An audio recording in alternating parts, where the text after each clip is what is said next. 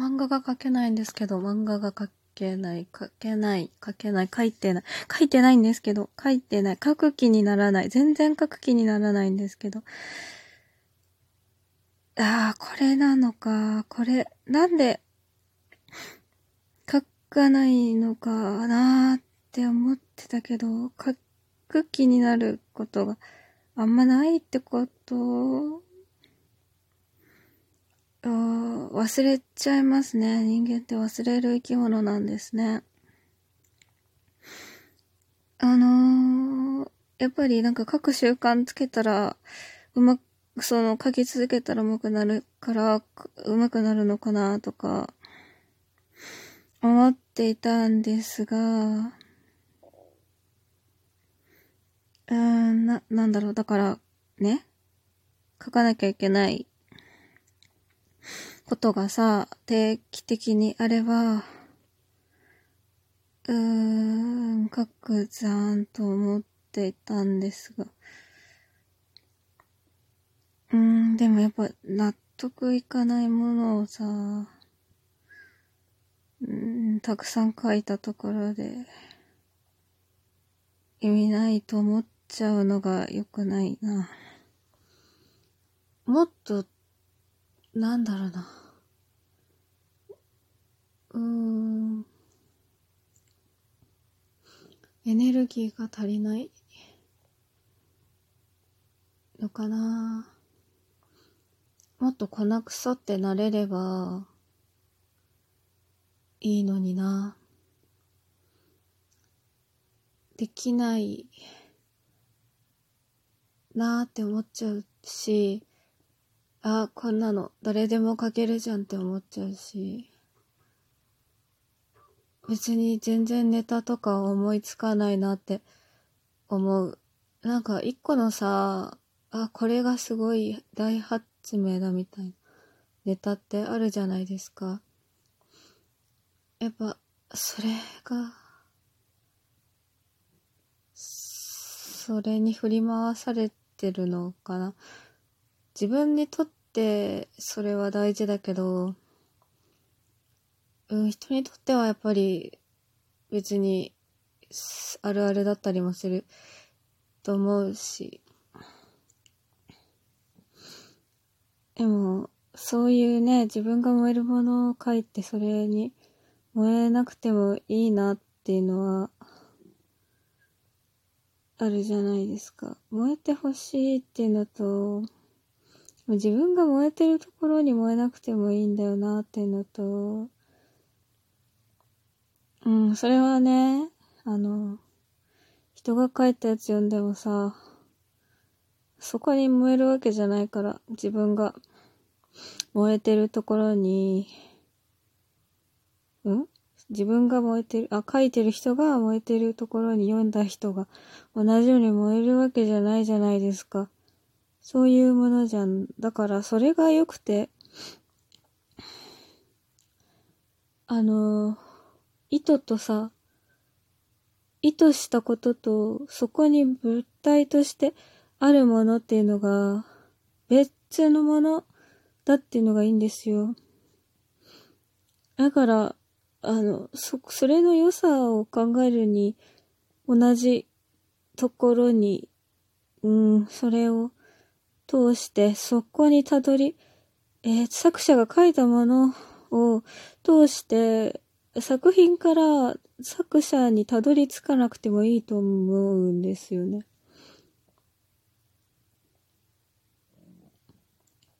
そこはなんか、うーん、作品から私は作者をめっちゃ見ちゃうタイプだなと思うんですけど、何を考えてこういうの書いてるのかなとか、こういうのが好きだからこういうのが書けるのかなとか、この人こういうことには興味ないんだろうなとかっていうのがね、あるじゃないですか。違う人間だなっていうのを感じるじゃないですか。それがいいんですけど、え、あんまりだからわかんないですね。私は自分が書いたものと自分そこまで、うんと、なんだろう。自分の意図をしたもの、部分に燃えてもらえなくてもいいって、でもそれ思いすぎてるのがいけないのかもな。もっと、もっと明確に演出つけて、ここで燃えさすぞって思った方がいいのかもしれない。あまりにもこう、そういう突き放した態度でいるってところに問題があるのかもしれない。そのくせ作品で自分を評価してほしいと思ってるっていう。なんか自分っていう存在がなんか作品を作るっていう、なんだろうな。作品を作るための、存在として存在しているっていうのでいいんですけど、なんかあまり自分の人間としての価値みたいなのを感じていなくて、そこね、難しいんですけど、その人間自分としての価値っていうのとは関係なく人間はみんな価値があるというか、その、それは尊厳の話なんですけど、人間として人間は尊重されなきゃいけないっていうの、されなきゃいけないっていうか尊重されるものだから、その、すごい価値あるものとして、価値を感じてない、な、なんだろうな、普通にそうだから、私の中で、普通にそうだから、なんか、最低限うん、だから、私の価値がないっていうのは、価値があるんですよ。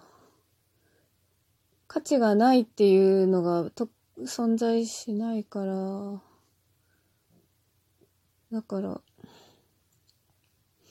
あん、そういうなんか前提がな、ぐちゃぐちゃなんだよな、人に説明するのが。難しくないですか？でも自分が当然と思ってることってさ、別に、えー、そこ、すごいこう、はしょってるから、間がないんだよな。間がないというか、もう自分の中でものすごいこう、効率よく考えると、あ世間的にはこうだけど、私の中ではこれはこういうものだからみたいな作業いらないじゃないですか。自分が分かってることを自分で考えるときに。それはでも、そういうこと一つ一つこう、この、自分が実体として存在してる世界と自分がどんどんこう、一緒に自分が考えながら関わっていけてたら、もうちょっと違ったんですかね。説明しながら。関係ないか。だって、なんか、ブログ書いてた時もありましたけど、やっぱりこれって誰が読んでんだろうっていうか、誰も読んでないじゃんっていうか、読んでる読んでないじゃないんですよね。読んでる人がいるのは分かってるけど、うーあ、反応がないでも、わかるのかって、その何人かが見て、わかるかっていうと、その、わかるから読むわけじゃないし、わかる人に届けるために書くわけじゃないけど、でも分かってほしいし、手応えも感じたいっていうのが、こう、文章書いたり、漫画書いたりした時に、自分が書いてるものじゃなくて、自分が書こうとしてるものと自分が話そうとしてることっていうのがあって、その、なんか架空のことなんですよね。なんか架空のことしか起こってなくてずっと、こうしたいっていうことをさ、やろうとしてる時って、こうしたいがあるんだけど、そこに何も追いついてなくて、自分自身も自分が書いてるものも別に追いついてなくて、そこにある、なんか漂ってる雰囲気というか、そこでやろうとしてたことがただ本当はあるだけで、言おうとしたっていうことの方が大事っていうか、え、漫画も、だから、同人誌とか二次創作も、何が書かれているかだけが全てじゃないし、うん、でもなんか多分世間的にも夢持ってる人の、夢を持ってる人が好きな人とか、そういう人を応援したい人って、何を実現したかじゃなくて、どんな夢を持ってるかっていうのを見たいんじゃないですか。その、そこで何かこう、自分が何かをこう、理想とするものがあって、そこに手を伸ばそうとしている、背伸びしていることというか、何かを美しいと思ったりすることの、自分の、自分がそこにたどり着けてないってこと自体がいいんじゃないいんですかね。そこでこう、それって想像力の話じゃないですか。想像するっていうことが、そこに、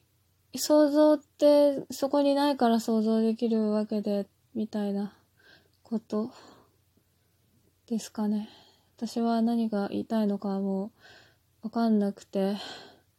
とにかく漫画をね、書いてないから書かなきゃいけなくて、でも書く気にならなくて、そんないやいや書くもんじゃないだろうと思ってて、